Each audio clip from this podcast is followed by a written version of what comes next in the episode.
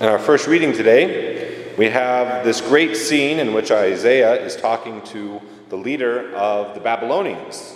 That's why we have lines such as, uh, I am God, even though you know me not. And what's going on here is that the Israelites, of course, they'd been uh, by the Egyptians enslaved, but then the Lord brought them, he parted the Red Sea, 40 years in the desert. Ultimately, they came to the promised land. But throughout that time, there were several times when they were conquered after the Davidic kingdom had fallen. And in that, sometimes people would, would exile them. And this is one of the Babylonian exiles. But Cyrus, king of the Babylonians, actually gave the Israelites money, not even not only to go back to Israel, but to build the kingdom. So imagine you've been exiled, you've been forced to leave your home, to, to live and work in a foreign land, and all of a sudden, here comes this king. Here comes this man, not an Israelite, not someone who followed God, and he says, You can go home. And here's some money to build your kingdom. Oh my goodness, this is incredible. So they begin to give him titles, like the Messianic one, which is uh, a title, you know, Christ is the Messiah. So anything to do with that, that's a huge deal. That was a, a, a, title that was given to David. It was a title that was given to, to Jesus in a, in, in a higher form, but also to this king.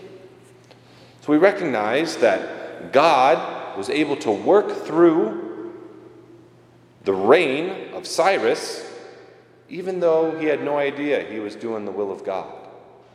He was able to work through an imperfect man to be able to bring about the kingdom of God. Now, we live in a, a very interesting time of which the political landscape uh, can cause distress for, for anyone. But the important thing is to think about the gospel today, where we recognize that we live in a world of people who don't really follow God. We live in a world where people certainly don't look at the, at the world the same way that we do. But that does not disturb our peace. Because we know the end of the story.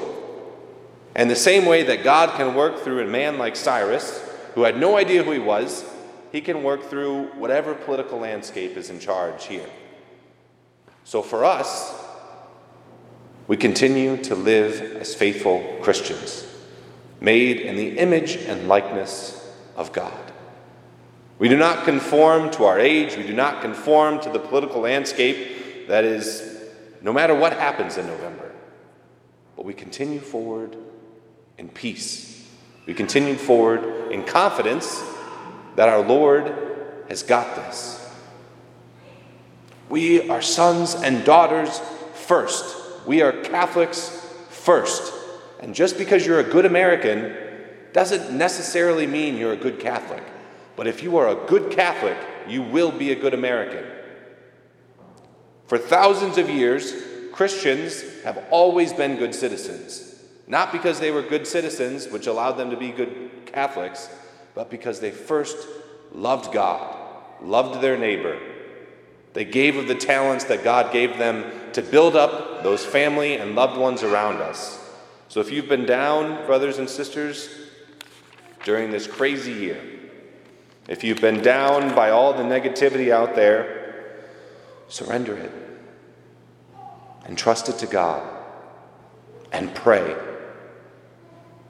So today, brothers and sisters, as we receive our Holy Lord, our, our, our Lord in the Holy Eucharist, let's ask Him to relieve any anxieties that we have, that we surrender any sort of weight that this world is, is putting upon us, so that we can completely entrust ourselves, our families, this parish, our community to Christ to be at peace, and to go forward with the confidence that God's got this.